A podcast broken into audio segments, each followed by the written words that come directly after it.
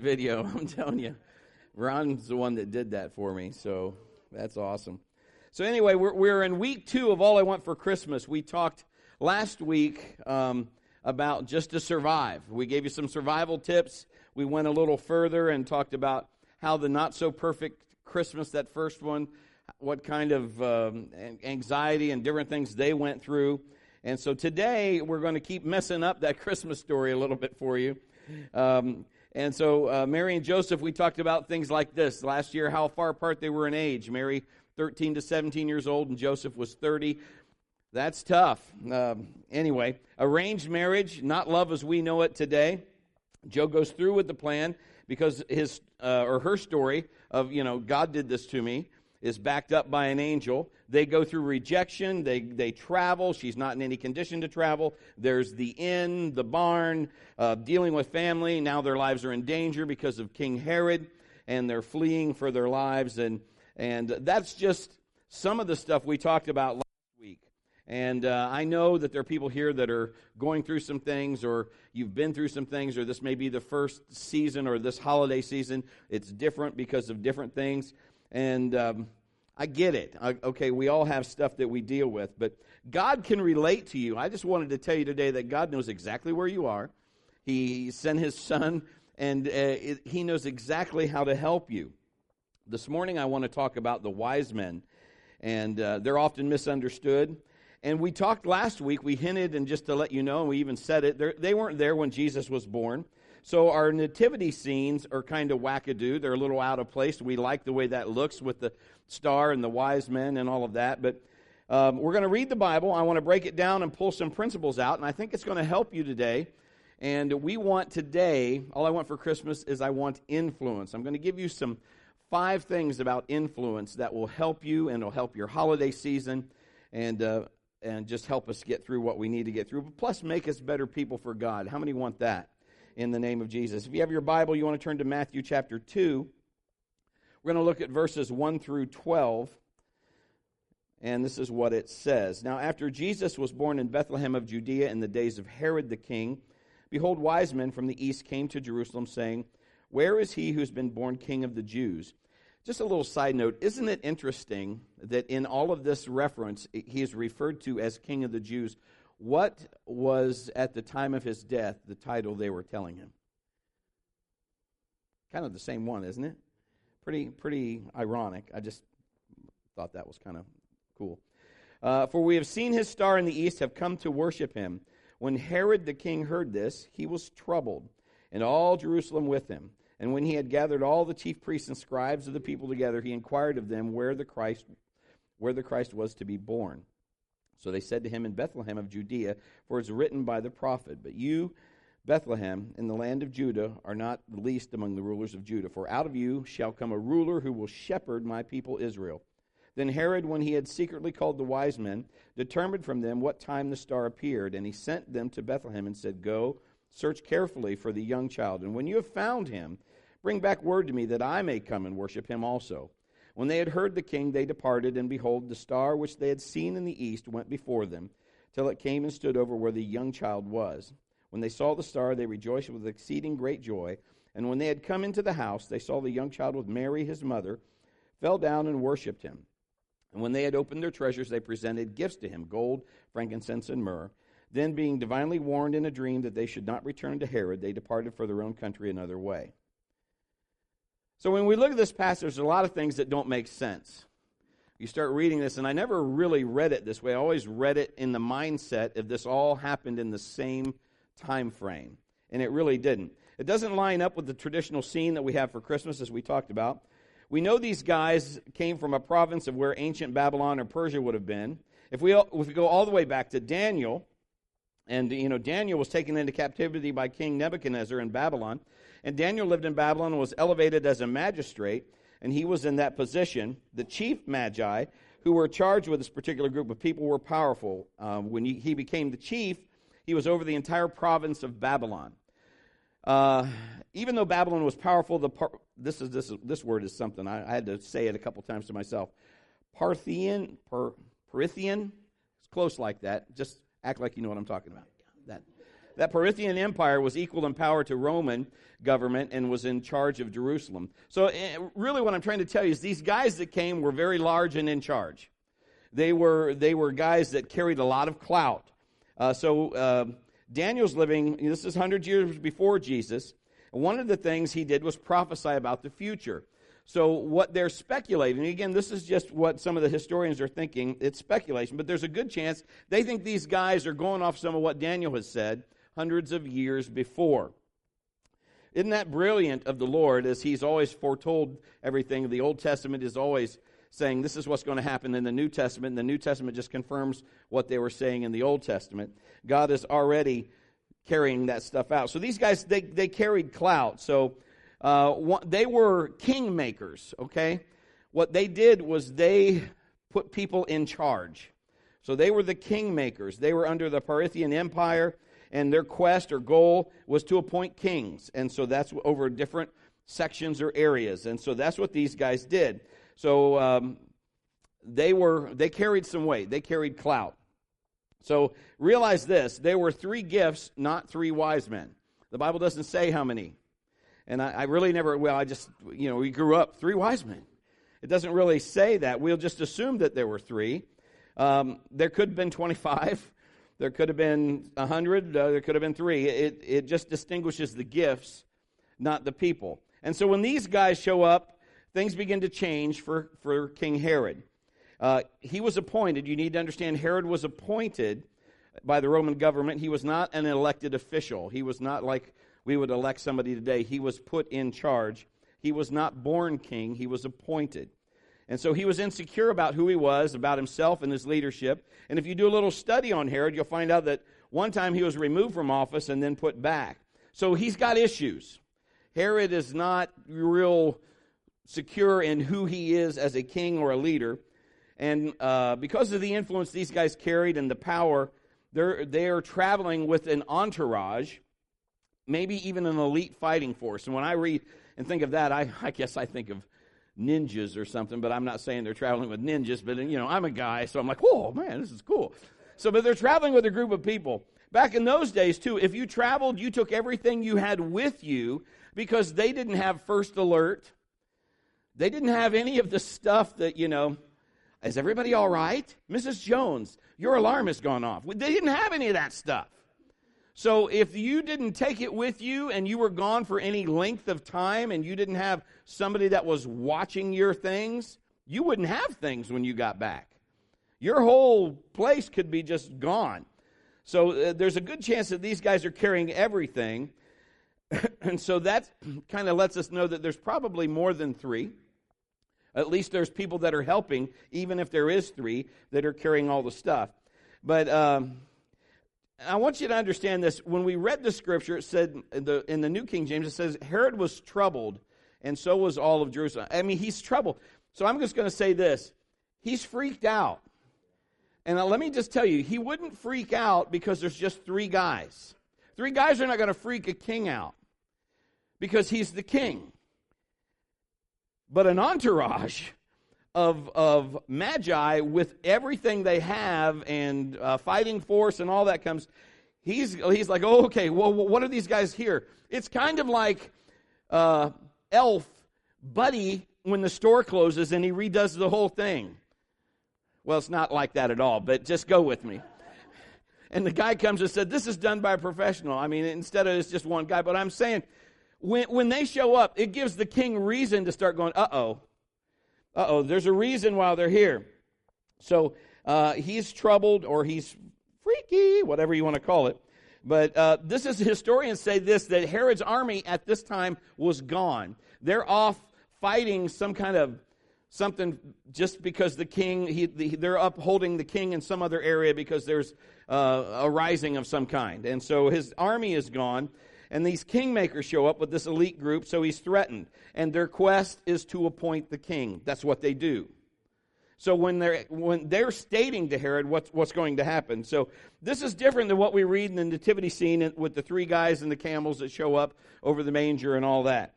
So here's three kingmakers and company show up already to an insecure King Herod and say, "We're here to crown the child that was born naturally, King of the Jews."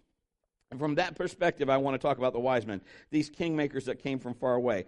And if I, if I can show you some principles this morning, I think if we can get a hold of those, it's going to radically change the way we live our lives. So today's message is about influence.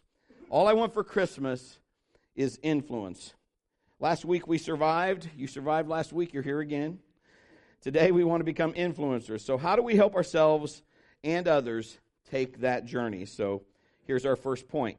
If you're going to be a kingmaker, a person of influence, you'll have to have or have to be a person of perception. Number one is you need to be perceptive.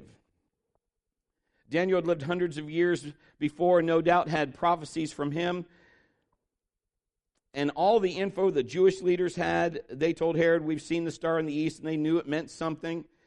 If we all go outside at nighttime, unless you're, you know, sometimes obviously country you can see stars better, but most generally you can see stars.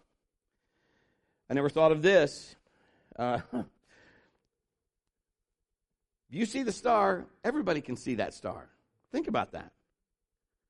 It's not just that these guys just had star phobia. They, you know, Oh, stars. I see stars.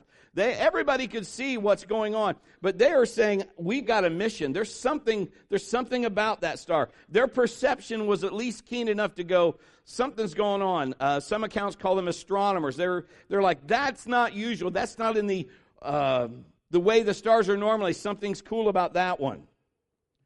They were perceptive. They, they had enough that they said, we're going to follow this. I believe perceptive people can advance in the world around them and see what others miss.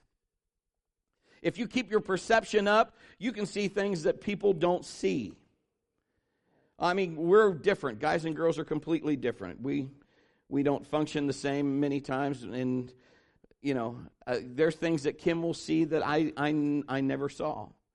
There's things that I will see that she didn't see. So um, we want to be perceptive people and we can work together. But people miss a lot because we live our life like this. We live our life kind of like you just stay in your lane, I'll stay in mine. Don't mess with me, and I won't mess with you. But if you mess with me, then I gotta I gotta do something different. So we, we miss a lot. How many have ever watched somebody now that texting is there walk into a pole or a door? I hate to say this, but we've been in the mall before, and I have all, I've walked into people by mistake, and they've walked into me. I've walked almost into a pole, which I'm sure would have been funny. Somebody would have evidently, if I do anything like that, somebody's going to catch it on video, but I did not. I happened to look up. There had been my angel going, "Hey!" And uh, there was the pole, and I was just trying to tell Kim where I was. Like, where are you? I'm right here. And ladies, this is a side note. You always say, I'm going to be right here. Just text me. You're never right where you're like over here, and then some blouse draws you over there, and then you're over here to the jewelry and the makeup, and she'll say, You can find me over here. I'll go over there. I went over there four times, and she's not there. She's somewhere else. Well, I was over there a while ago. Perception. Yeah.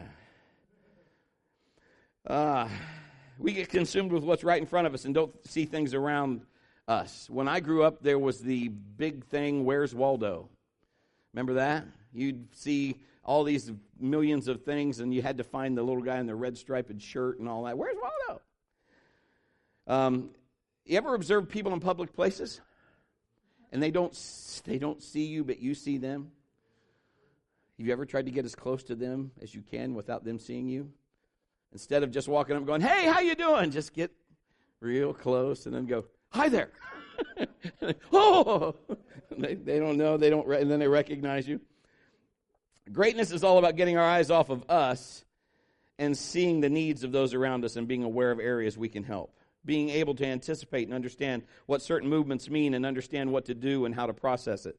And the reason these guys got into Scripture is because of their perception they were able to see some things and look past themselves and be able to move on. First Chronicles 12 32 says, Of the sons of Issachar who had understanding of the times to know what Israel ought to do, their chiefs were 200 and all their brethren were at their command. When we're at home, our family, especially this time of year, they have needs, and we need to have the ability to perceive what's going on around us, anticipate the needs of others, perceive what they need, respond accordingly. If you're if you're an executive in an office, and let's just say the, the guy's got out a piece of paper and he goes, We're going to take some notes on this. I want to I want to write down some things that I wanted to point out to you guys, and there are people all around him, and nobody gives him a pen. I mean, somebody should perceive that, hey, he's going to need a pen. He just decided he's going to take some notes. What if he doesn't have a pen? Here's a pen, boss. You might say, well, that's sucking up. No, that's being perceptive. That's just saying, hey, I see you have that need. How many have ever been a mechanic's helper? And the girls are like, I don't know. Okay. Well, the guys are kind of, you know, if, if the dude knows what he's doing and you're paying attention and you watch him do it and he's got to do the same thing to another thing, you're going to perceive what he needs and he's going to turn around to get his tool. You're going to hand it to him. That's like those uh, doctor. He knows. He tells the nurse, "Scalpel. I need this. I need that." Ladies, you could understand if you're you're working in the house and maybe your daughter or somebody's helping you, and and they learn from you what to do and what you're going to do. Well, she's whack. I know what she's going to do after dusting. She's going to sweep, and they get the sweeper out and plug that in and start doing that. That's perception.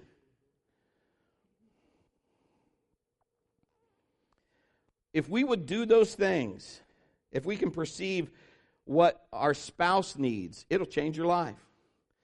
If you know, if I see Kim, you know, she's making something or whatever, and I'm thinking she's going to need a napkin or she'll need this or I could get that. She likes this, and I'll do that first. She didn't have to say anything. That's perception. You can earn a place of influence by able, be able to be perceptive to the world and to those loved ones around you and respond appropriately. So, if you want to be a kingmaker and a person of influence, be perceptive. Here's number two you need to be completely transparent. High level leaders are not manipulators, they're honest. They shoot straight with, uh, with people. These guys shot straight with Herod. And you can see the difference. Herod immediately, he wanted to call a secret meeting. He didn't say what he really wanted to do. He's trying to manipulate people to get the things that he wants. And so he wants the advantage. And so he doesn't share his real plans. He's insecure. He wants, he doesn't want to go worship the baby. He wants to kill the baby. He's not telling them everything. And so we got to understand he's so threatened, he's insecure. He's the dude that's really wackadoo. He's, but if you want to be a person of influence, you can't live your life by manipulation or hidden agendas. Just put it on the table. Be open and honest to what you're trying to accomplish, and people respond to transparency. They respond to honesty. Even if it's uncomfortable, people would rather be led by the truth than by manipulation. Proverbs 12:22 Lying lips are an abomination to the Lord, but those who deal truthfully are his delight. If you want to be influenced or have influence, be transparent, uh, be perceptive, and be uh, truthful about your motives. Here comes number three these guys are humble. If you want to be a person of influence, you need to be humble. The Bible is not really clear the precise sequence of these events. That's why our manger scene's a little off. But historically, they probably traveled with an army because of who they were, because of all the stuff they presented, all the things they had with them, plus the treasures they presented. Uh, Herod's army, if you remember, was gone fighting another uprising skirmish somewhere else. So I want to step back a second. Uh, and these guys aren't worried about what Herod's saying. I, you know, they're not worried because they, they already know who they are. They're secure in who they are. Uh, this would be like, in essence, a fifth grader fighting an MMA fighter or something. I mean, they, they know who they are. They know what they can do. They know why they're on their mission. They know what's going on. It's not a contest. Herod is the one that's insecure. So when he hears what they're doing, he flexes a little bit and he says, You know, I'm the king. If you let me know where he's at, I'll come and worship him too. So he's trying again to manipulate, not be honest, set things up for him. These guys could have flexed and said, Dude, you have no say here. We're the kingmakers. They don't say anything. The Bible has no record of them arguing. Do you understand sometimes people that when they know who they are, they don't need to argue? They don't have to get down in the dirt and roll around and, and throw back and forth insults and it's not my dad's bigger than your dad. These guys just said, okay, sure. Because they already know who they are. And God has already taken care of them. He's, and they believe Him to do that continually. And the Word proves out that He does. So uh, they didn't have to flex. So Herod, on the other hand, is a weenie. He's a wimp. I mean, anybody that's going after kids to kill babies because he's threatened, that's not a really, that's not a man. That's, uh, yeah. so we see greatness and humility inside these guys. And when they get to where Jesus is, now I want you to understand, we read it, but I never I never saw it before. He's a small child now. Okay? At this point, they found his mother and him. Then if you read it, we read it together, and the young child, and, and they saw, then they with Mary and all of that, um, and they worshiped him. Meekness always bows to greatness, not to power. Meekness bows to greatness, not to power. Herod bows to power. Manipulators and people who are insecure bow to power. And so, anyway, 1 Peter 5 5, likewise, you younger people, submit yourselves to your elders. Yes, all of you be submissive to one another and be clothed with humility, for God resists the proud but gives grace to the humble. You know, if you look at Saul and David, Saul gets his kingdom ripped out because he's proud. David doesn't do most things right, but because he's humble and he's willing to learn, uh, God says he's a man after my own heart. So it's amazing what happens when we, uh, we just are humble. Philippians 2, 3, and 4 Let nothing be done through selfish ambition or conceit, but in lowliness of mind, let each esteem others better than himself. Let each of you look out not only for his own interests, but also for the interests of others. So we've all been guilty of this, I think, and I don't know if this is wrong, but I think part of it is just being perceptive. So this could be right too. You ever go in somewhere and assess the room? You know what I'm saying? You're going in and you're seeing who's there, what's who's wearing this or what's that. Am I overdressed? Am I underdressed? Did I not? We start doing all that kind of stuff. And if we're not careful, the enemy will try to slide some things in there too. But if we're, you know, we can go from a good, healthy side to, okay, I can see some things I can do. I could help out here. Can I help over here? We could do it with that attitude, or it could be toxic. We could go in there and we could just start picking apart everybody and, and elevate ourselves and, and, you know, blah, blah, blah, blah. Uh, if somebody always builds you up every time you're around them, you look for opportunities to be around them. If you're around somebody and they're always building you up, and, and I mean, that's like, I love that person because you always feel better when you leave.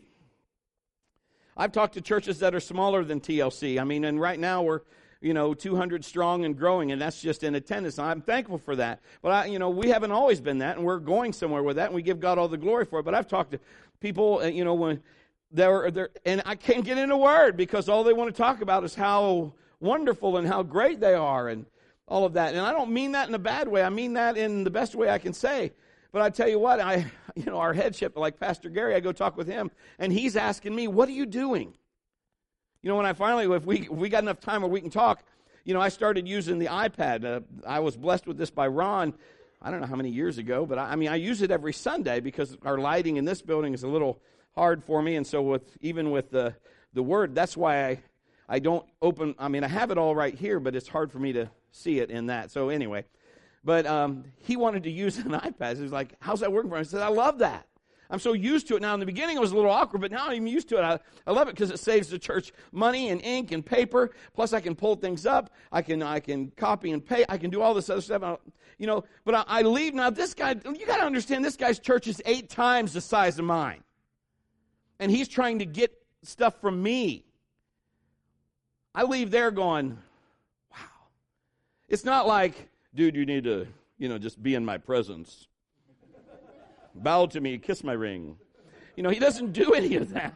I don't feel that. I mean, I feel like I feel charged after I, you know, I got to see him just a, a couple weeks ago, and man, he when he saw me, he came up and he hugged me, and man, how you doing? And you know, I just felt like, yes, it was so good to reconnect.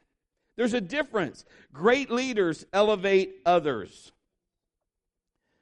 Remember this it's not the whistle that pulls the train, it just makes noise. There's got to be something in the engine. We need to be perceptive, open, and honest, transparent, have humility, and be humble. We don't have to flex our muscles in front of people that think they have power. We don't have to prove anything. We just let God do our talking for us. Here comes point number four. If we want people, uh, if we want to be people of greatness or influential, then number four is you need to be generous.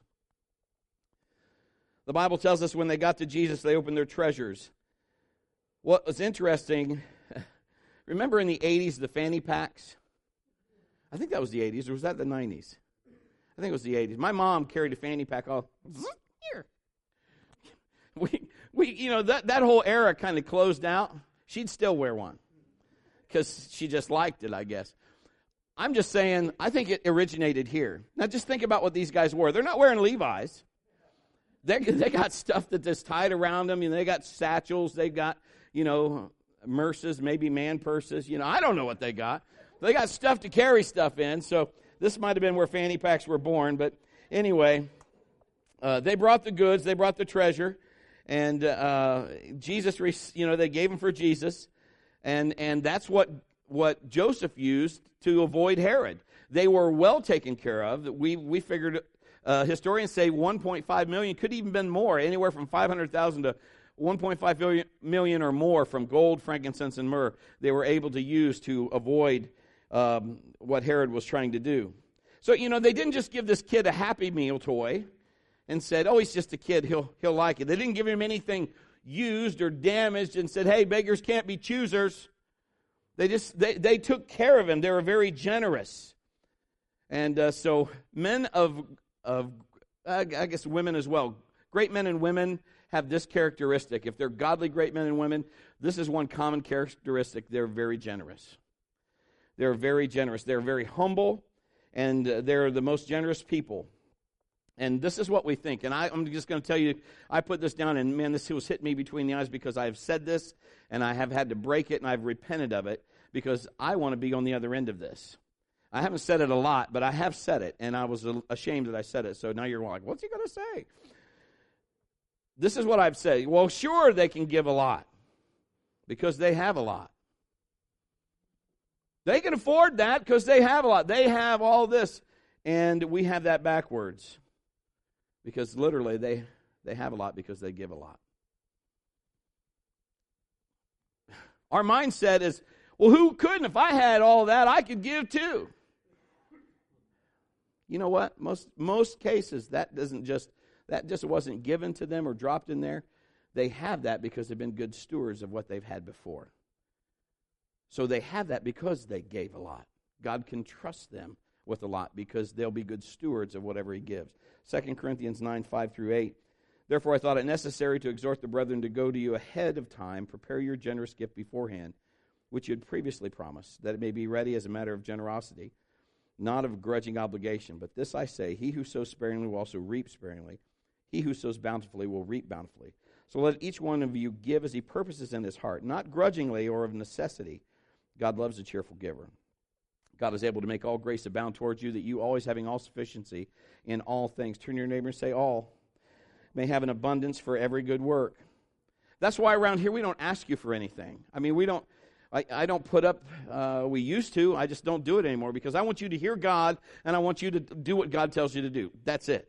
I want you to have a good heart. I want you to do it because you want to do it, because you feel good about it, because God has put it and you've purposed in your heart, I'm going to do this. God, you're going to take this. I thank you for it. If you can't do that and you're like, I don't want to give, I hate to give, keep your money. We don't need it because God wants a cheerful giver. And I, I, know that sounds hard, but I want you to understand all you have is not yours, it is His anyway.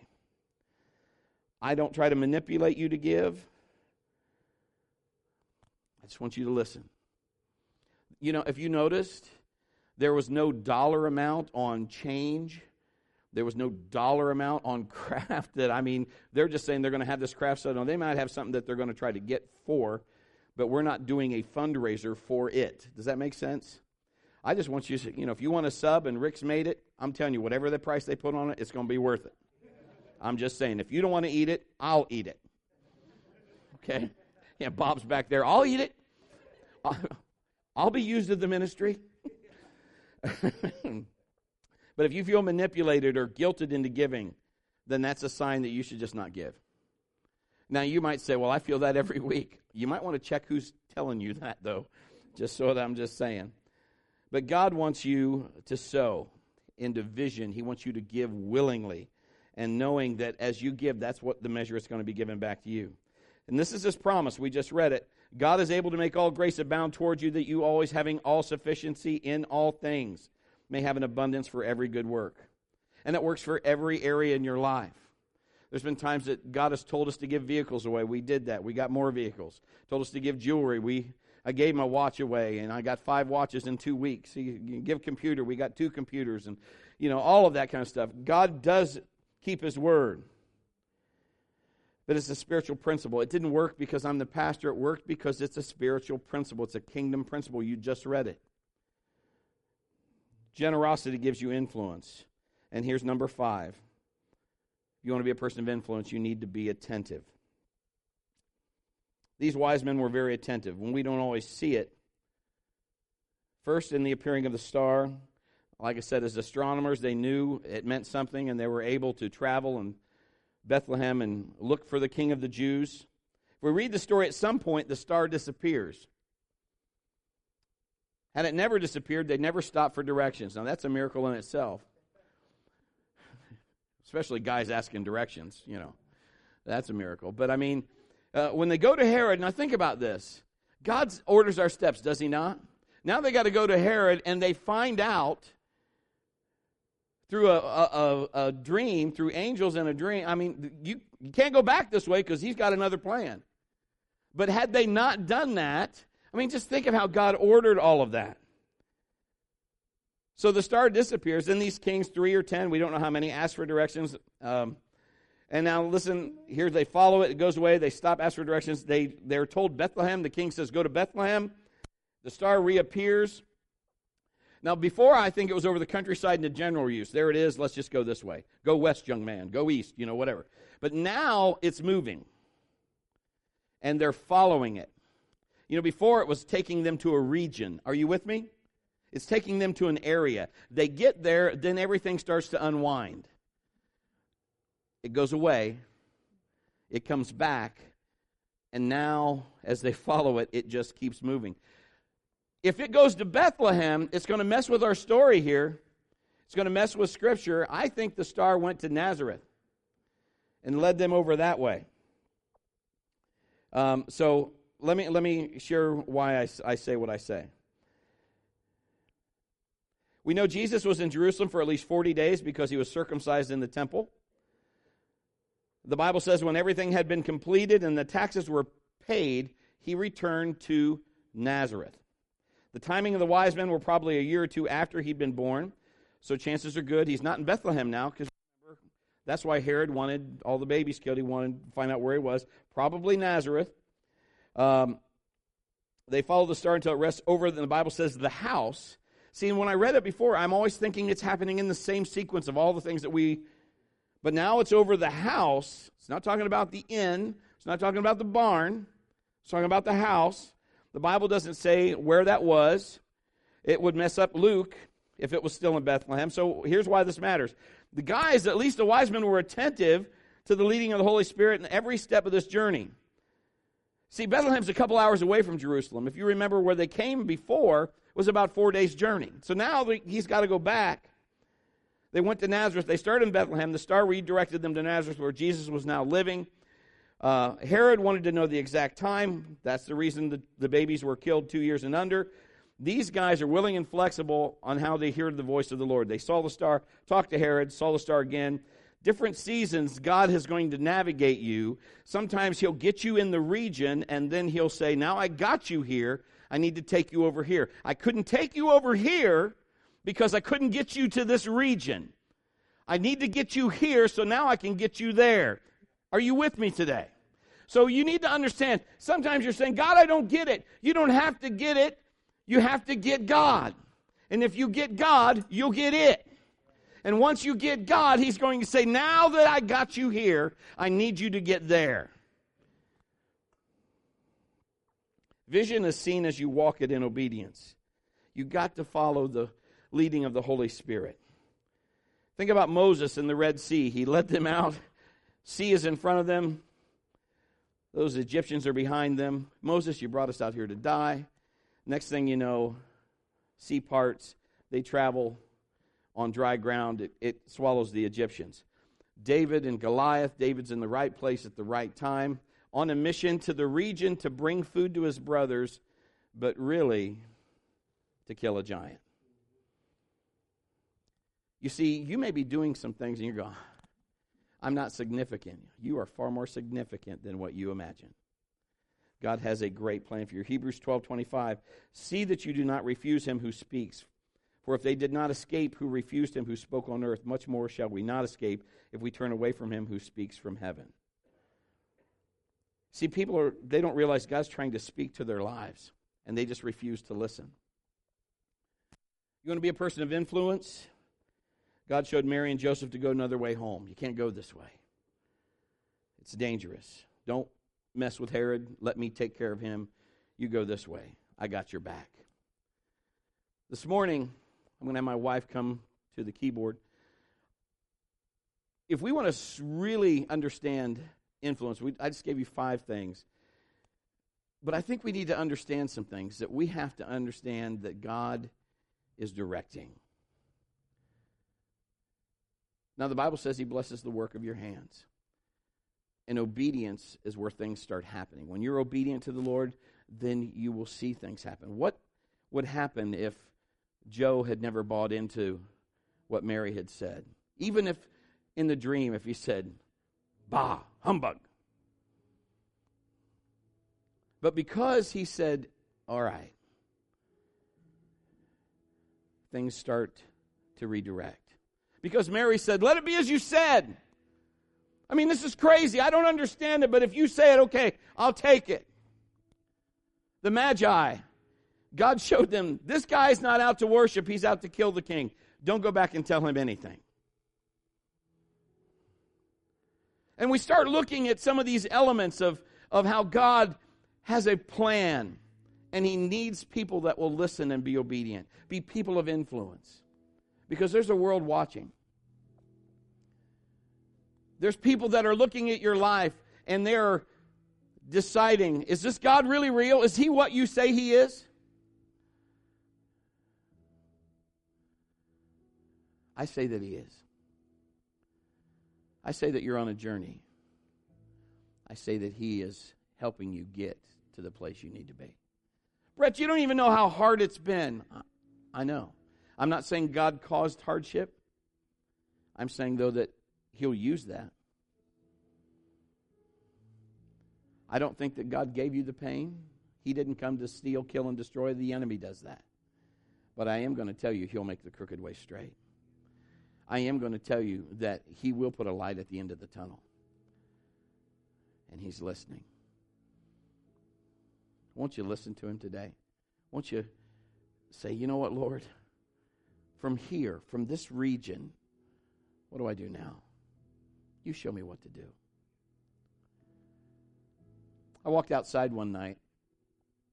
We lived uh, the house before this one. And remember asking the Lord some specific questions. I was by myself. The stars were brilliant.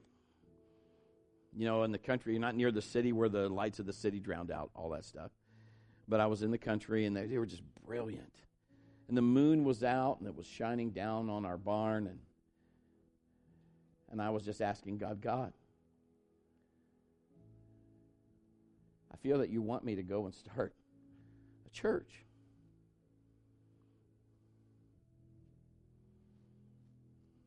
I've never done that before. They've always taken me and said, Here, you're a, you're a strong leader. We need you to fix this. Go do that. Go fix this. And sometimes, uh, you know, I like maybe I thought that more than they did. Maybe they thought that'll destroy him and he won't be with us anymore and it'll be okay. You know, I don't know. In my mind, I chose to think that's why they put me there. They would say that, but it might have been kind of like the, the uh, Herod thing. Yeah, yeah, let's tell him that. I don't know. But I remember looking up at those stars and I said, God, I just need to hear you. Now, I'm not telling you to test God in this. I'm just telling you I felt the presence of God. And I said, Lord, I know this isn't much to ask, and if you don't do this, I'll still do whatever you say. But if you want me to go back, if you want me to start a church, could you somehow show me? I'd love to see a shooting star. And I'm telling you, I said that, and not, I don't even think five seconds passed, and psh, I remember just getting all, you know, I'm like, wow, that was cool. What I'm saying is this He wants to use every one of you. He has a divine plan, He has a purpose. Next week, we're going to talk about your purpose. But He has a reason. And I know the enemy's brought a lot of hardship on many of you. But God can make it straight. He can make something out of nothing. And you can triumph. Would you bow your heads, please?